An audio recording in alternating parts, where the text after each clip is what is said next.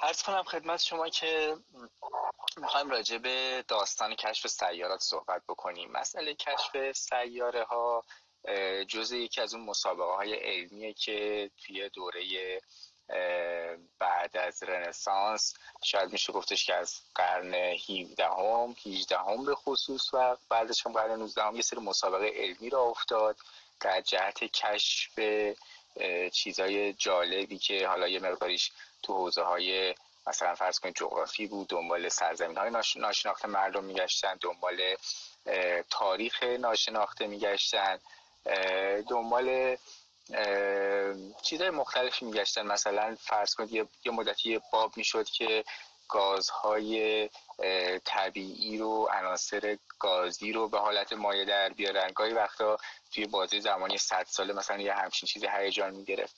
یکی از اون چیزایی هم که خب تو این دوره در قرن 19 هم به خصوص به اوج رسید مسئله پیدا کردن سیارات جدید بود. اینم مسابقه بود که بین منجمین آماتور خیلی جذاب شده بود و همه دنبال این بودن که به نوعی بتونن توی اون دوره به خصوص با در حقیقت میشه گفت بالا بردن کیفیت تلسکوپ ها بتونن سیاره های جدید رو پیدا بکنن. اینم از این مسابقه های مهمی بود که در اون زمان. حالا راجع به ابعاد مختلف این مسابقه و این رقابتی که بیش از یک شاید دو قرن حتی میشه گفت طول کشید بیشتر صحبت کنیم ولی قبل از که وارد این مسابقه بشیم ما در حقیقت بهتره که تعریف داشته باشیم از سیاره. من این تصویری که پشت سر من هست در حقیقت راجب سیاره نهم منظومه شمسی می‌خوایم صحبت بکنیم که شاید میشه گفتش که یکی از نقاط پایانی این مسابقه ممکنه باشه. ولی و در حقیقت این مقاله علمی رو که در فوریه 2019 منتشر شده می‌خوایم بررسی بکنیم تقریبا یک سال و یک ماه پیش این مقاله منتشر شده و یکی از برای پرسرا ترین مقالات در این حوزه سیار شناسی به نوعی میشه گفت بوده توسط چند از اساتید دانشگاه کلتک که معروف ترینش مایک براون هست. این مایک براون خیلی آدم شناخته شده ایه حتی اکانت توییترش هست پلوتو کیلر. خیلی شناخته شده است به این خاطر که در بعضی جا بهش لقب قاتل پلوتو رو دادن. ماجرا از اونجا شروع میشه که این تصویری که مشاهده می‌کنید سیاره یا ببخشید سیاره کوتوله اریس هست که سال 2003 کشف شد. اریس یه مقداری سایزش بزرگتر از پلوتو بود. پلوتو تا اون زمان سیاره نهم منظومه شمسی حساب می‌شد. بعد از نپتون قرار داشت آخرین جایی که آخرین سیاره ای که وجودش این یعنی سیارات منظومه شمسی از خورشید که شروع بکنیم عطارد یا تیر بعدش ناهید زمین مریخ که سیاره های سنگی هستن. بعد از اون ما قول بزرگ منظومه شمسی رو داریم مشتری که گازی هست و کیوان یا زحل. بعد از اون دوتا سیاره ای داریم که توی همین دوره مسابقه سیاره ها که گفتم کشف شدن اورانوس و نپتون و پلوتو و فراتر از پلوتو جسم های زیادی داریم که در حقیقت سایز کوچیکی دارن. بهشون میگن در ناحیه قرار دارن که بهشون میگه میگن کمربند کویپر. اونجا اشیایی هست که باقی مونده دوران شاید 5 6 میلیارد سال پیش دوران اولیه منظومه شمسیه. به نوعی اونجا فسیل فسیل های منظومه شمسی رو میشه پیدا کرد در کمربند کویپر. گلوله هایی از یخ یا بهتره بگم گل یخ زده در ابعاد متفاوت. حتی تا چند صد کیلومتر یا چند هزار کیلومتر در اونجا در حال حرکت هستند تا اون زمان تا تا سال 2003 ما 9 تا سیاره در منظومه شمسی داشتیم. تا اینکه نویسنده همون مقاله که بهتون نشون دادم مایک براون در حقیقت این سیاره اریس رو کشف کرد. سیاره اریس سایزش بهتر بگم سیاره کوتوله اریس یا بگم جرم سرگردانی به اسم اریس رو فعلا کشف کرد تا حالا ببینیم که بعدا تعریف چه اتفاقی میفته براش.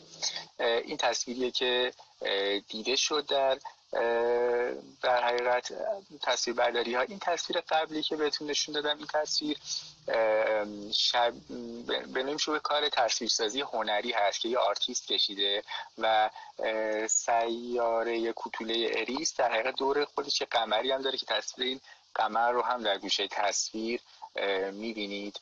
این هم تصویر تلسکوپ هست از این سیاره و این آقای براون هست کسی که معروف شد به پلوتو کیلر. با کشف این اریس بالاخره دانشمندان و پژوهشگران حوزه نجوم رو مجبور کرد. یعنی وجود اریس که بیایم یه بنیانی یا یه تعریف دقیق و شفافی برای سیاره ارائه بدیم.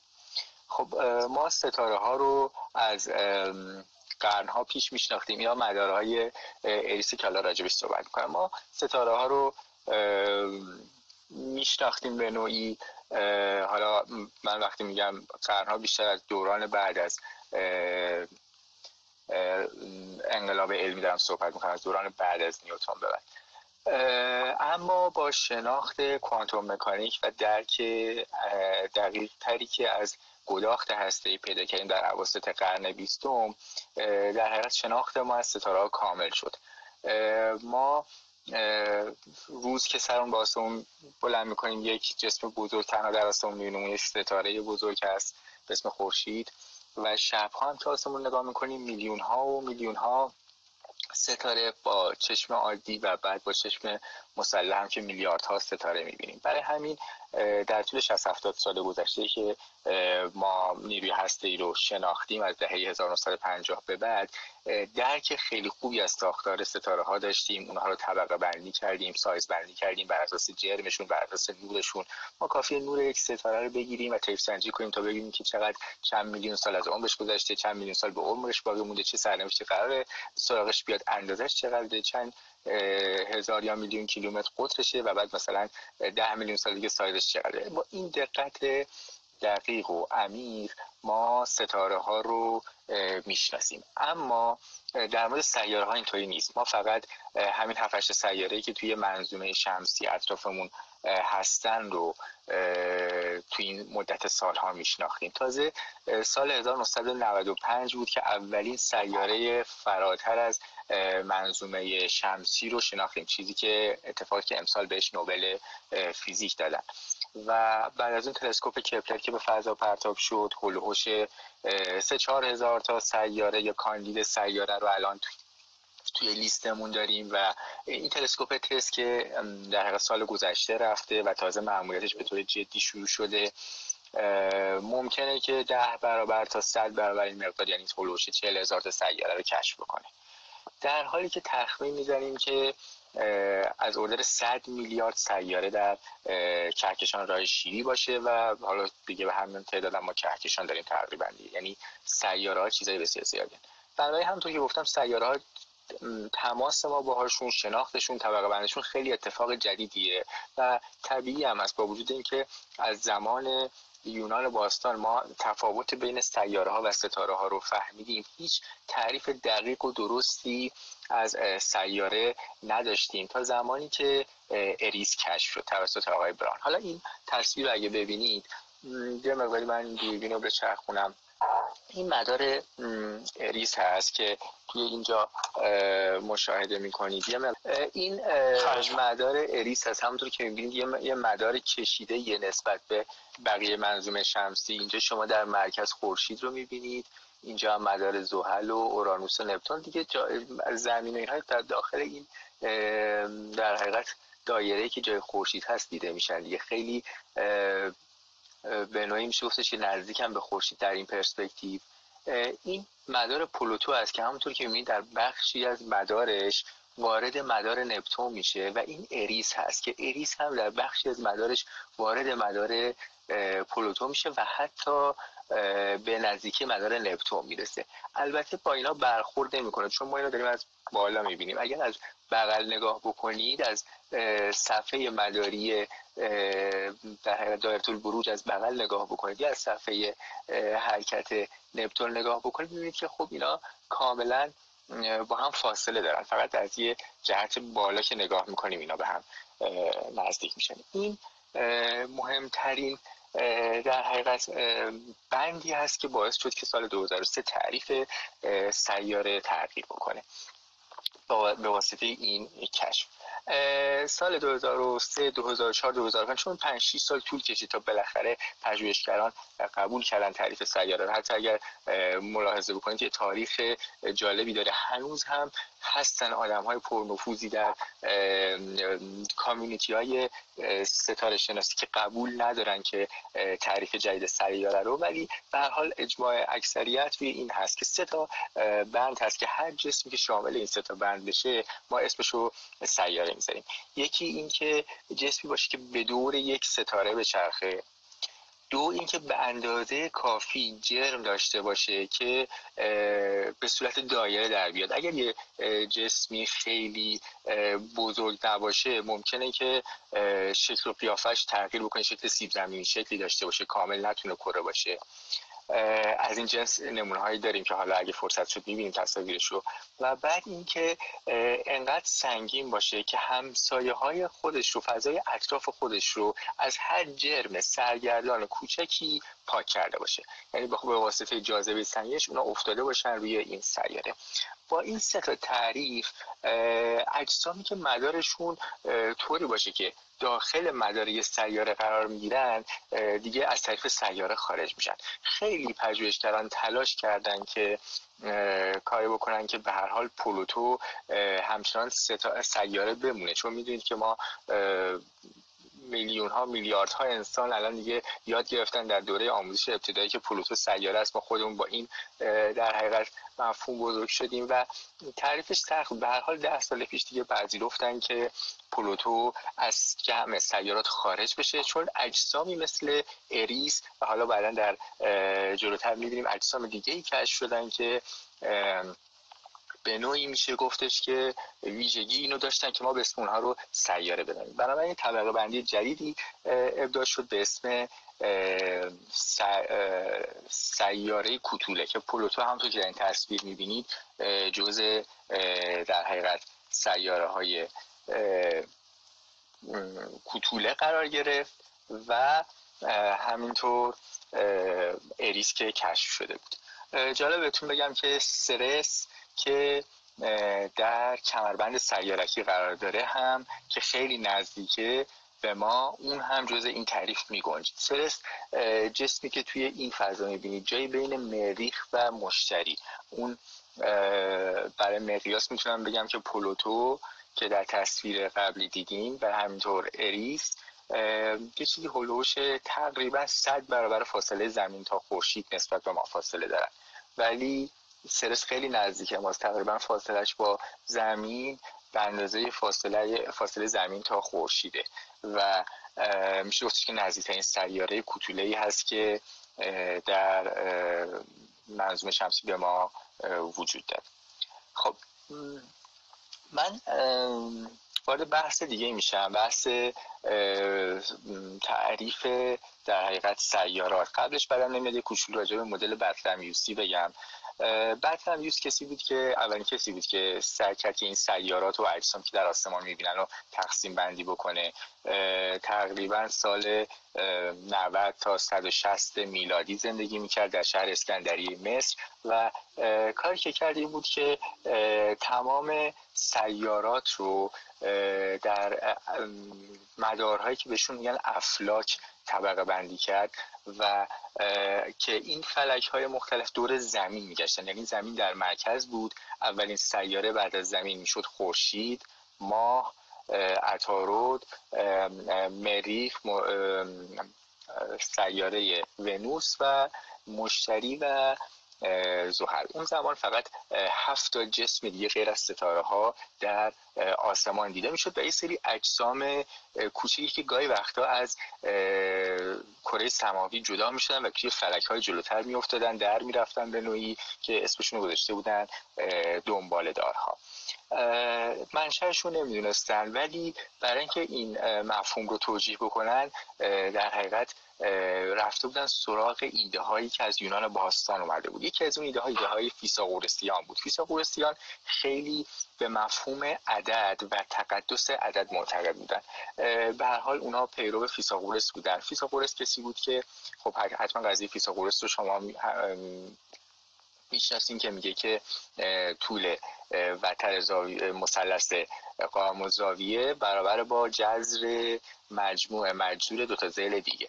و سه تا عدد فیثاغورس بهش رسیده بود سه چهار و پنج. یعنی اگه دو زل مثلث قائم زاویه سه و چهار باشه وترش برابر پنجه این مفهوم و چند تا مفهوم دیگه باعث شده فیثاغورسیان در طول 300 400 سال مجموعه کسایی که گفته میشه که حالا شاگرد فیثاغورس بودن یا دنبال فیثاغورس بودن یا پورتوگوراس اسم یونانیش هست. این دنیا رو سعی می‌کردن با کنار هم قرار دادن عددهای خوشگل توصیف بکنن.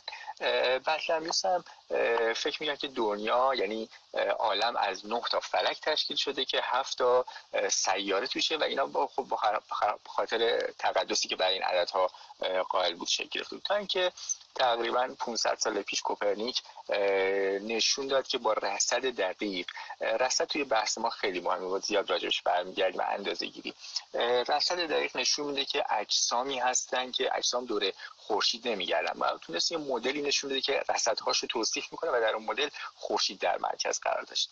اما آدم مهم دیگه تو این داستان گالیله است. گالیله تقریبا 100 سال بعد از کوپرنیک زندگی می‌کرد. خیلی مشهوری که میگن گالیله رو کلیسا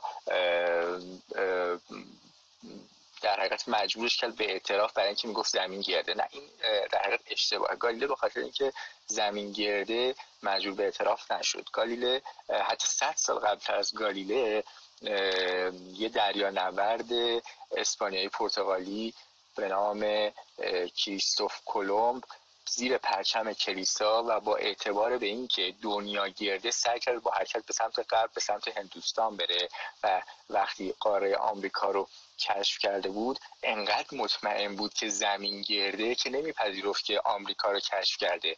بلکه می‌گفت من همون هندوستان رو کشف کردم. برای همینه که هیچ وقت اسمش روی اون قاره نبود وگرنه اسم اون قاره الان می‌شد کلمبیا نه آمریکا. ولی به هر حال وزیر پرچم کلیسا همین کار کرد. یعنی کلیسا پذیرفت بود که زمین گرده.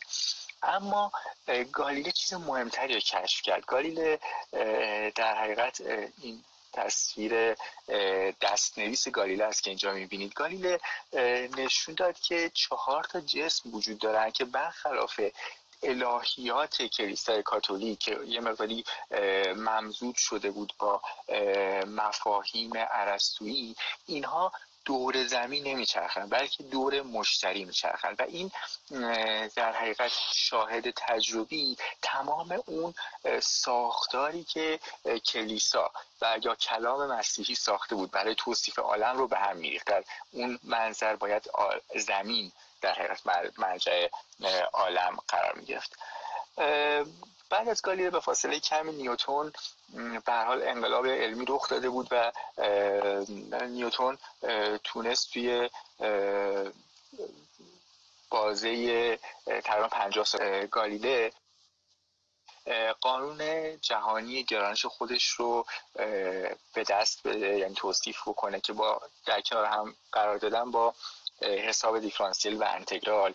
تونست نشون بده که هر مثلا هفتاد خورده ای سال یه دنباله داری به اسم حالی میاد دور خورشید میچرخه. در حقیقت دنباله حالی رو حالی کشف کرده بود که هم اصر نیوتون هست. ولی نیوتون با محاسبه مدارش و به کار بردن حساب دیفرانسیل و انتگرال و قانون جهانی گرانش نشون داد که احتمالا هفتاد خورده سال پیش یه دنباله دار دیگه یکی کشف کرده. 140 سال دیگه یکی دیگه دنباله دار دیگه کشف کرده. 140 سال قبل 210 سال قبل یه کسی. و وقتی مراجعه کردن به اسناد دیدن که نیوتون درست میگه. این روش خیلی روش مهمی در کشف سیاره ها که باز دوباره بهش برمیگردیم. حالا می‌خوام راجع به اورانوس صحبت بکنم. به کشف اورانوس هم تقریبا همینطوری این سیاره اورانوس هست که می‌بینید.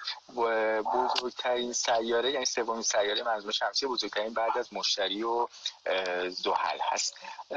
اورانوس رو ویلیام هرشل کشف کرد منجم آلمانی انگلیسی. در حقیقت جز نزدیکان خاندان هانوفر بود. خاندان هانوفر خاندان آلمانی هستند که تقریبا 300 400 ساله که بر انگلستان حکومت می‌کنن. البته پادشاه فعلی یعنی ملکه فعلی انگلستان و پدرش یا پدر بزرگش فامیلیشون رو یعنی اصل و نسب آلمانیشون رو هست کردن برای جنگ جهانی اول ولی اینا باقی مونده همون خاندان آلمانی هستن که بر انگلستان حکومت می‌کنن. اینم وابسته به اون خاندان بود و با وجودی که در هانوفر به دنیا آمده بود دعوت شد به انگلیس و در انگلیس در حقیقت کار رصد رو و هرشل با مطالعه کاتالوگ های قدیمی یعنی به همون روشی که نیوتون تونسته بود وجود حالی رو استنبالدار حالی رو در کاتالوگ های قدیمی نشون بده با مراجعه به اونها یه کشفی کرد. دنبال دنبال دار میگشتن اون موقع. اول کاتالوگ من براتون بگم. کاتالوگ یه جور نقشه آسمونه که توش مشخص شده هر جرمی که در آسمون هست در کجای آسمون با چه زاویه ارتفاع و میلی میشه اون جسم رو دید. خب سیاره ها و در حقیقت گفت؟ ستاره ها به دلیل فاصله بسیار زیادی که نسبت به ما دارن تو نقشه ها و کاتالوگ هایی که از 400 سال 500 سال پیش باقی موندن هیچ تغییر گاه ندارن داشتن اما اجسامی که داخل منظومه شمسی هستن به دلیل اینکه خیلی خیلی به ما نزدیکتر هستن جایگاهشون هر چند سال یا هر چند ده سال ممکنه که تغییر بکنه. این یه روشیه که همونطور که گفتم بازگشتن و نگاه کردن به کاتالوگ های قدیمی می‌تونه به ما نشون بده که اجسامی که متحرک هستن خیلی نزدیک به زمین هستند و کشف بکنیم. هشل مراجعه کرد به کاتالوگ های قدیمی که تقریبا 100 سال قبل از اون منتشر شده بود و دید در نزدیکی یه ستاره به اسم زتای سور یه جسمی دیده شده که وقتی دوربین انداخت اونجا دید که اونجا نیست این مقداری اونورتر خب رندوم این کار نکرد که این ستاره این پیدا بکنه بلکه سالها دنبال اجسام مختلف داخل این کاتالوگ میگشت. یکی از اونها دید که جاش به نوعی تغییر کرده. این تلسکوپی است که باهاش در حقیقت تلسکوپ خیلی کار رصد رو انجام داد. چندین رصدگر دیگه هم همزمان با در حقیقت هرشل این کار رو انجام دادن. اول فکر کرده بود که یه دنباله رو کشف کرده ولی هرچی بیشتر مشخصاتش رو می‌دید به خصوص سرعت تغییرش رو به این نتیجه خیلی کنتر از یک دنباله دار هست این جسم شاید میشه چند سال سر اینکه واقعا این جسم چی هست توی انجمن سلطنتی در انگلستان صحبت بود تا اینکه در نهایت توی نامه هرشل نوشت به نظر من دیگه باید بپذیریم که این ستاره هست و به نوعی میشه سال 1780 بود که هرشل اعلام کرد که اورانوس ستاره هست روشی که ما می‌خوایم راجع به صحبت بکنیم که تو مقاله ابتدا گفتم خیلی نزدیک به روشی که نپتون باهاش کشف شد. بنابراین یه مقداری بپردازیم سراغ به در حقیقت سیاره بعدی نپتون. این باز قول آبی رنگی هست که ببخشید این هم اورانوس آبی رنگیش آبی کم رنگی. اینو برای مقایسه با سایزش برای مقایسه با زمین. اینجا من دو تا کنار هم گذاشتم اگه ببینیم خب بریم سراغ پلوتو. پلوتو یه آبیش بیشتره آبی پررنگتر. پلوتو یه ببخشید اشتباه گفتم نپتون. من معذرت می‌خوام. بریم سراغ نپتون. آبیش پررنگتر. نپتون کشفش خیلی کشف هیجان انگیزی بود. به نوعی میشه گفتش که کشف نپتون اوج مکانیک نیوتونی بود. به این خاطر که فقط محاسبات صرف بود که مکانیک کلاسیک بود که این باعث کشف سیاره شد.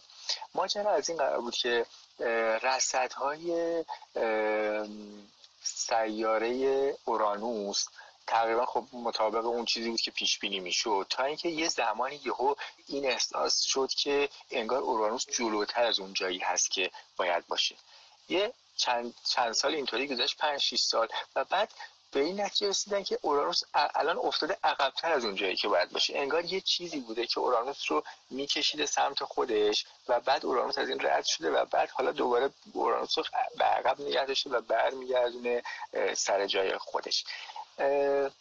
چندین رصدگر مختلف در برلین در پاریس و در انگلستان دنبال حل این معما بودن. و به حال معمای پیچیده ای بود. وار خیلی آدم مشهوری که اولین بار این تفاوت جایگاه نپتون رو دید. جان آدامز در انگلستان این پیش بین رو کرد که ممکنه که یه سیاره ای باشه که اون عامل عقب و جلو افتادن اورانوس بوده باشه و آدم در ستاره مهم این جریان اوربن لووریه هست. این لووریه یه پیش بینی کرد و گفتش که با توجه محاسبات دقیق مکانیک کلاسیک انجام داد. و گفتش که در فلان روز فلان ساعت باید یک نقطه ای در آسمون روشن باشه و اون یه سیاره ای هست که اسمشو نپتون گذاشتن. این محاسبات فرستاد برای یه آقای به اسم گاله که یوهان گاله ستاره معروفی بود در برلین و یوهان گاله تلسکوپ انداخت به همون جایی که در حقیقت لووریه میگه و یک درجه قوسی اختلاف سیاره نپتون کش شد. این تصویر نمی‌دونم چقدر واضح هست. حالا من شاید در آینده نزدیک تصاویر رو برای شما بفرستم به نوعی بذارید توی جایی که مردم ببینن. این در حقیقت مدار اورانوس هست دایره کوچیکتر.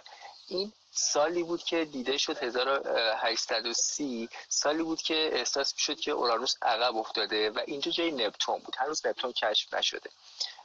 لووریه چنین مداری برای نپتون پیش بینی کرد و دقیقا این روزی هست که نپتون کشف میشه. سال 1800 و فکر کنم چهل و هفت هشت هست که این جایی است که لووریه پیش بینی کرده بود برای وجود نپتون و با یک نپتون رو دیدن. این کشف بینظیر به نوعی میشه گفتش نقطه اوج مکانیک نیوتونی بود و نشون داد که چقدر این دستگاه فیزیکی قدرتمنده. بعد از اون تقریبا این مسابقه کشف سیارات به اوج رسید و شاید میشه گفتش که 160 70 مورد گزارش در مورد کشف سیارات از اون روز تا امروز وجود داره که مطلقا همشون اشتباه بوده و همه به دنبال کشف سیاره بعدی البته ما می‌دونیم که یه سیاره کشف شد به اسم پلوتو در 1930 ولی نه به این روش. اولین کسی که این اشتباه بزرگ کرد پرسیوال لاول بود. این پرسیوال لاول معروفه به خاطر اینکه یه پیشبینی معروفی داشت در مورد کانال های مریخ. دوربین انداخت مریخ و این خط هایی که روی مریخ دیده می‌شد و گفت این کانال های کشاورزی روی مریخ هست که خب داستان جنگ دنیا ها هم بر اون ایده نوشته شد و یه تقریبا نیم اون مفهوم آدمای سبزی که از مریخ میان یا آدم مریخی و اینا چرا به هر حال یا فرو برد. ولی به هر حال پرسیوال لاول پیش بینی کرد که یعنی یه به هم ریختگی های در مدار نپتون دید که پیش بینی کرد باید یه سیاره ورای مدار نپتون باشه که باعث این تغییرات میشه. واقعیت اینه که همونطور که اول بحث گفتم اندازه گیری خیلی مهمه و ما برمیگردیم به اندازه گیری هر چقدر اندازه گیری ها دقیق تر شد نشون داد که این ایده پرسیوال لاول اشتباهه. درسته که سیاره نپتون کشف شده اما نپتون خودش یک شیشم زمین ماست و انقدر کوچیکه که امکان نداره اون در حقیقت به هم ریختگی هایی که لاول در در مدار نپتون دیده بود یعنی همونطوری که تو این تصویر دیدیم که در حقیقت پلوتو دیدیم که به همریختگی مدار اورانوس منجر به کشف نپتون شد. به همریختگی مدار نپتون منجر به کشف پلوتو نشد و منجر به کشف هیچ سیاره دیگه نشد. بلکه هر نوع به همریختگی در مدار نپتون نشون داد که اندازه‌گیری ها دقیق نبوده و هر چقدر دستگاه ها دقیق تر شد معلوم شد که مدار نپتون سرجاشه این آقای لوبری است که در حقیقت سیاره نپتون کشف کرد. اینم برای مقایسه سایز نپتون با زمین هست که اینجا می‌بینید. خب من یه دوره داشته باشم ببینم تا اینجا به چی رسیدیم. ما این در حقیقت همطور که اینجا می‌بینید خورشید در مرکز عطارود ناهید زمین و مریخ رو می‌بینید. چهار سیاره داخلی یا سیاره سنگی منظومه شمسی بعد اینا رو اگه پرسپکتیو یه خورده بزرگتر بکنیم این مدار سیارات بعدی هست شوپیتر یا مشتری بعد زحل بعد اورانوس و بعد نپتون. این در, در حقیقت بعد این مجموعه سیارات من این تصویرم رو ببرم جلوتر چون این تصویر تقلب توش داره و شما می‌فهمید که بعدم کنم راجع به کجای منظوم شمسی صحبت بکنم. یه مقداری برمیگردم دوباره به این تصویر ولی اجازه خور برم جلوتر. خب. ببخشید. ببخشید.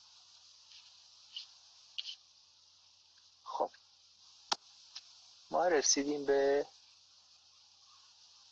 این تصویر برای مدار نپتون یه سری اجسام وجود دارن که بهشون میگن TNO Trans-Neptunian Object. معروف ترینش پلوتو هست که طبق همون تعریفی که دیدیم یه خلوش 70 80 سالی بهش می‌گفتن سیاره ولی ما دیگه الان بهش نمیگیم سیاره بهش میگیم سیاره کوتوله.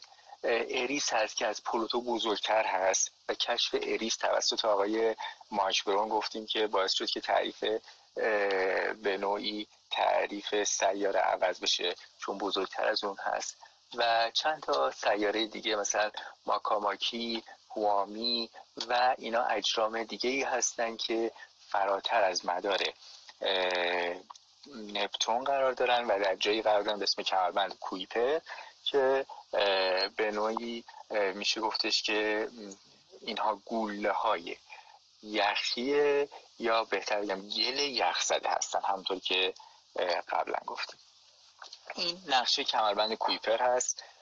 گفتیم که اینجا مدار نپتونه این چارت سیاره گازی بیرونن و این اجرام کمربند کویپر هستن که اینها رو اینجا می‌بینید این اجرامی که داخل کمربند کویپر هستن تقریبا یه همچین شکلی هستن. یعنی گوله های گل یخ زده همچین قیافه ای دارن. حالا اگه یه مقدار سنگین تر باشن به اندازه اریس یا به اندازه پلوتو گردن میشن ولی خب اکثرا یه همچین شکلایی دارن.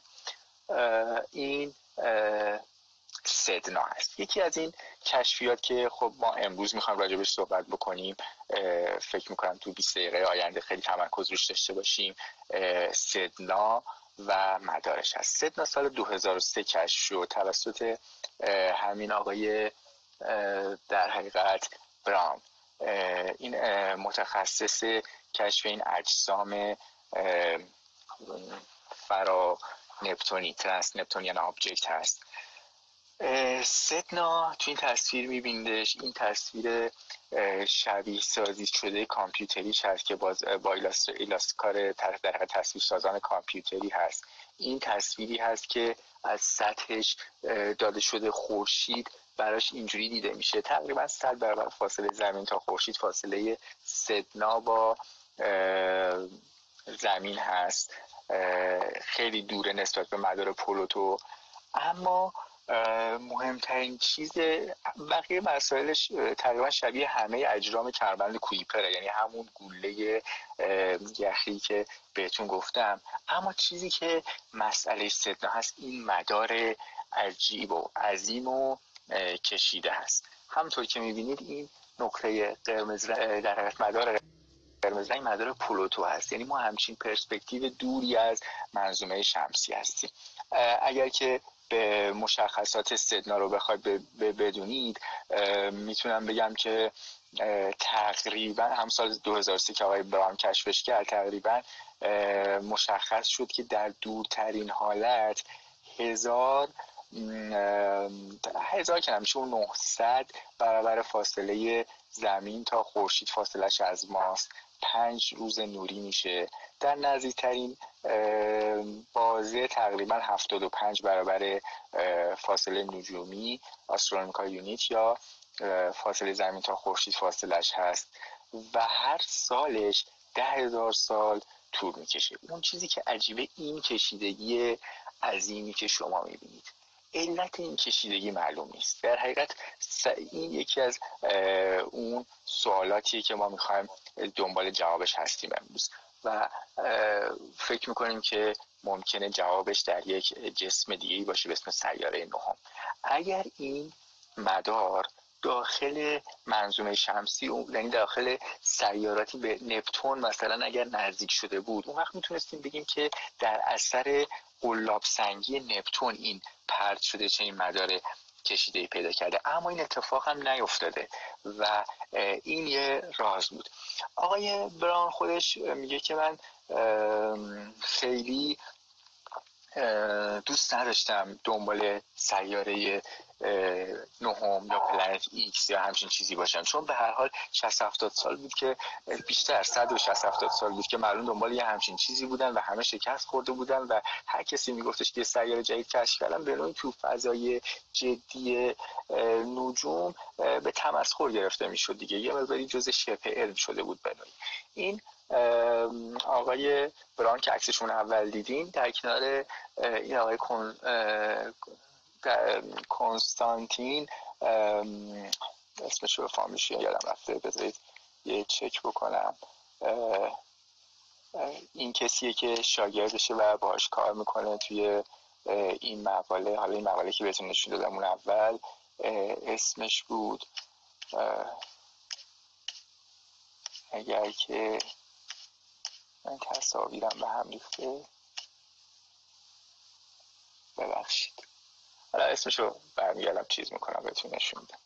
مهم این دو نفر در حقیقت شروع کردن در طول ده سال از سال 2013 در بیشتر 13 14 سال از سال 2013 تا 2016 به وسیله شبیه سازی های کامپیوتری هر نوع روشی رو که بتونه توضیح بده که چرا اون مدار کشیده هست رو شروع کردن توجیه کردن شبیه سازی کردن. از اینکه ممکنه در گذشته خیلی دور یه جسمی به زمین نزدیک شده باشه تا بخش یعنی به خورشید نزدیک شده باشه. یعنی حساب کردن یعنی 4.5 میلیارد سال پیش یه ستاره از نزدیکی زمین از نزدیک خورشید داشته باشه ممکنه این انحراف رو ایجاد بکنه. یا چیزای دیگه. تا جای ممکن هم سعی کردن که سراغ ایده سیاره دوم نرن. یا سیاره بزرگ بعدی. اما در طول این سالهایی که اینا داشتن علت طولانی بودن مدار سدنا رو کشف می‌کردن چند نفر دیگه که حالا تو مقاله اول شریک هستن جز نویسندگان مقاله هستن چاتریلو اسکات شپرد. من اسم این دوتا رو پیدا کردم. این دوتا چند تا او Trans-Neptunian Object دیگه پیدا کردن که خیلی باز مثل سدنا این ویژگی داشتن که از کمربند کویپر دور بودن. یه نگاهی به مدار اونا میندازیم و باز دوباره برمیگردیم به مسئله. بریم سراغ همین عکسی که من اون اول سانسور کردم بهتون نشون دادم این مریخ هست زمین هست ناهید هست و اینم تیره وسط هم خورشیده. حالا ما میریم جلوتر.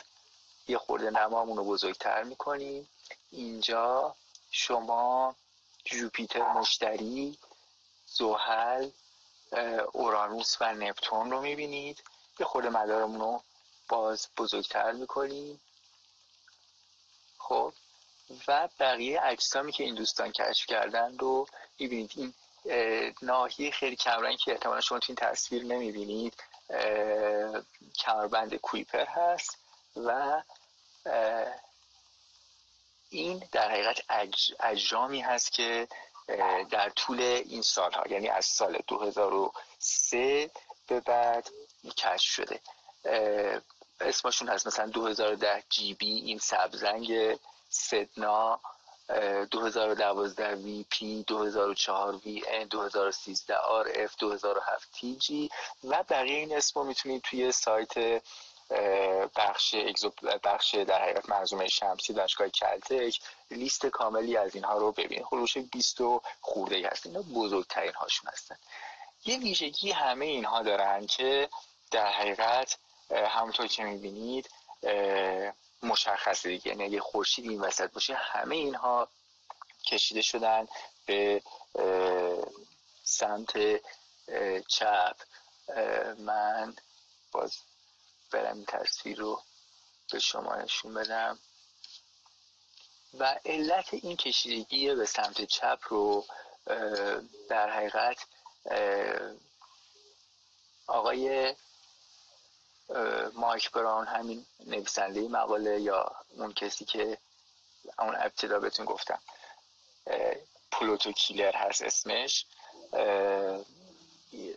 اینطوری توضیح میده. میگه فرض کنید که توی چهارهایی دارید رد میشید و یه نفری که داره از توی خیابون رد میشه این توی تدی که پارسال ارائه داده بود این مثال زد. فرض کنید که یکی هست که مثلا سرش 45 درجه به سمت راست گرفته و داره مستقیم میره. خب این توجه شما جلب نمی‌کنه. ولی فرض کنید تو اون چهارراه همه آدما سرشون 45 درجه مثلا چرخونن به سمت این نقطه‌ای دارن نگاه می‌کنن. اون وقتی توجه شما جلب میشه و شما برمیگردید به اون نقطه نگاه می‌کنید. این اتفاقیه که اونجا افتاد. اینا خیلی تلاش می‌کردن که این ایده سیاره نهم رو وارد حل مسئلهشون نکنن. اما از این مسئله گریزی نبود. قبل از سیاره نهم رو یه کوچولو توضیح بدیم یه بخش سیاره نهم کوچولو مسئله حزیز مداری رو من توضیح بدم. می‌دونیم که سیاره تقریبا در یه مداری به شکل بیزی دور خورشید میگردن. اگر این تصویر رو ببینید من فکر کنم که خیلی زاویه بازی ندارم ولی الان شاید بهتر بشه. در وسط خورشید قرار داره و یه جسمی توی مدار بیزی دور خورشید میچرخه. دورترین فاصله در نقطه یک وقتی قرار می‌گیره ما میگیم نقطه اوج و نزدیکترین فاصله ما بهش میگیم نقطه حزیز حزیز مداری.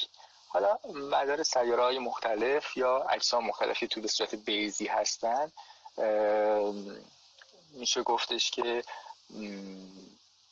در یه زمانی نزدیک میشن مثلا ما مدار زمین در زمستان خیلی نزدیکه به اوایل زمستان خیلی نزدیکه به خورشید اوایل تابستان در اوج قرار داره اوایل زمستان در زمستان مایع در نیمکره شمالی در حزیز قرار داره. مسئله اینه که این حزیز مداری این هم یکی از اون نکات مهم در تاریخ علم هست. مهمترین مسئله در موردش برای سیاره عطارد اتفاق افتاد. زمانی که تقریبا 110 20 سال پیش مشاهدات و رصدها و اندازه‌گیری نشون داد که حزیز سیاره عطارد داره میچرخه. خب این چرخیدن حزیزش مشخصی با استفاده از مکانیک کلاسیک هم می‌شد توجیهش کرد. اما یه مقداری چرخشش رو نمیشه توجیه کرد. اون مقدار خیلی مقداری کمی بود. هلوش چهار صدوم ثانیه قوسی یعنی شما تصور کنید که دایره رو که 360 درجه هست 360 قسمت می‌کنیم. یک درجه بید چقدر زاویه کوچیکی هست. همین یک درجه رو باز تقسیم می‌کنید به 60 بخش میشه 60 دقیقه. همین یک شستم یک درجه رو باز تقسیم به 60 بخش که میشه یک ثانیه. یعنی فرض کنید که یک سه هزار و شش صدم یک درجه که خودش ببین چقدر کوچیکه. و چهار درس چهار صدم اون مقدار. چقدر عدد کوچیکیه؟ و پژوهشگران با استفاده از همون مراجعه به کاتالوگ های قدیمی تر متوجه شده بودن که اتارود چهار صدم درجه چهار صدم ثانیه قوسی در هر قرن. باز ببینید چقدر عدد کمی هست. چهار صدم ثانیه قوسی در هر قرن حزیزش داره حرکت می‌کنه و این حرکتی توجیهی نداره. این توجیه رو مکانیک کلاسیک از پسش بر نیمد اما مکانیک در حقیقت نسبیت عام تونست این تفاوت رو توجیه بکنه. یعنی آلبرت اینشتین نشون داد یا بهتر بگم بعد از آلبرت اینشتین فیزیکدانان نشون دادن که با استفاده از متریک شوارزشیلد میشه نشون داد که اگر یه جسمی به اندازه به سنگینی خورشید در نزدیک مدار عطارد باشه ترسیحات نسبیتی که وارد میشه می‌تونه چهار ثانیه رو توضیح بده. حالا ما این حزیز مداری این اجسام رو اگر نگاه بکنیم این همین اجسامی که بهتون گفتم از سال 2003 تا 2016 17 کشف شدن. بعد از اونم اجسام کشف شدن. اینا از همه سنگین ترن. همونطور که می‌بینید این مدار کوچیک آبی رنگ سیاره نپتون هست و این این سیاره این در حقیقت سیاره های کوتوله ای که کشف شده این سدنا هست که بیشتر از هم راجبش توضیح دادیم و این نقطه شروع این تئوری بود و این بقیه این اجسام هستن که یه مقداری کشیده شدن. همطور که می‌بینید مدارشون به سمت میشه گفت راست یا حالا پایین این صفحه که شما دارید می‌بینید. و برای اینکه چنین در حقیقت وضعیتی رو ما توصیف بکنیم تنها یک راه حل وجود داره که بردار زا اندازه زاویه حقیقت انگولار مومنتوم این مجموعه رو تعادل رو توش برقرار بکنه. و اون که ما یه جرم سنگین رو در نظر بگیریم که توی این نقطه چین می‌بینید. این جرم سنگین رو اسمش رو گذاشتیم سیاره نهم و موضوع بحث ما در حقیقت این بود. این رصد اجسامی که اینجا می‌بینید در طول ده سال گذشته باعث شد که این مقاله که دیدیم اول بحث فوریه 2019 نوشته شد و توصیف می‌کرد که یه همچین سیاره وجود داره. چند تا از ویژگی هاش رو من از این مقاله توصیف بکنم براتون. مثلا احتمالا حالا توی تصویر بعدی بذارید اول تصویر رو بهتون نشون بدم. این مقیاس این سیاره سیاره نهم هست پلنت ناین که سایزش ببینید در مقایسه با زمین تقریبا 6 برابر زمینه و یه مقداری از نپتون کوچیکتر. یعنی ما راجع به جرم کوچیکی صحبت نمی کنیم ما راجع به پنجمین سیاره عظیم منظومه شمسی صحبت می‌کنیم اگر که وجود داشته باشه. احتمالا میشه گفتش که بین 400 تا 800 واحد نجومی مدارش هست. یه چیزی هلوش 60 تا 120 میلیارد کیلومتر. بین 5 تا 10 برابر جرم زمین هم جرم ممکنه داشته باشه و از دیگر مشخصاتش این ناحیه‌ای هست که همونطور که تو نقشه بهتون نشون دادم این روزها داره رصد میشه. یعنی در یک سال گذشته که این مقاله منتشر شده از 2019 در طول یک سال گذشته این ناحیه به شدت بررسی شده. چیزی چیزی پیدا نکردیم. این اگر که اون جرم باید وجود می داشت در این ناحیه ناحیه که کوچولی که نوشته سال 2000 این ناحیه بررسی شده همونطور که در پایین تصویر می‌بینید این سال هزار میلادیه. یعنی این جسم اگر که ما برگردیم به همون روشی که نپتون رو کشف کردیم و اورانوس رو کشف کردیم یعنی برگردیم به کاتالوگ های قدیمی احتمال میره که ما در کاتالوگ های قدیمی در سال هزار میلادی در این ناحیه و یا در سال سه هزار میلادی یعنی هزار سال آینده در این ناحیه. در این فضا یه جایی ممکنه یک جسمی دیده بشه که ممکنه این سیاره نهم باشه. این حتی یه سری ایده تخیلی رو هم وارد دنیای علم کرد. حالا من اگه شما سرچ بکنید Planet 9 توی گوگل حتما تو سرچ های اولیه رو می‌بینید. مثلا مقاله در Scientific American اومد پاییز امسال 6 ماه پیش که میگفتش که ممکنه که علت اینکه در این فضا کشف نشده با توجه به قدرت دوربینای ما ممکنه که این یک سیاهچاله باشه. سیاهچاله به اندازه یک توپ تنیس ممکنه که همچین اثر جاذبه ای روی اون سیاره های کوچوله‌ای که بهتون نشون دادم داشته باشه. این البته خب ایده خیلی جدی گرفته نمیشه و یه مقداری شوخی ممکنه حساب بشه.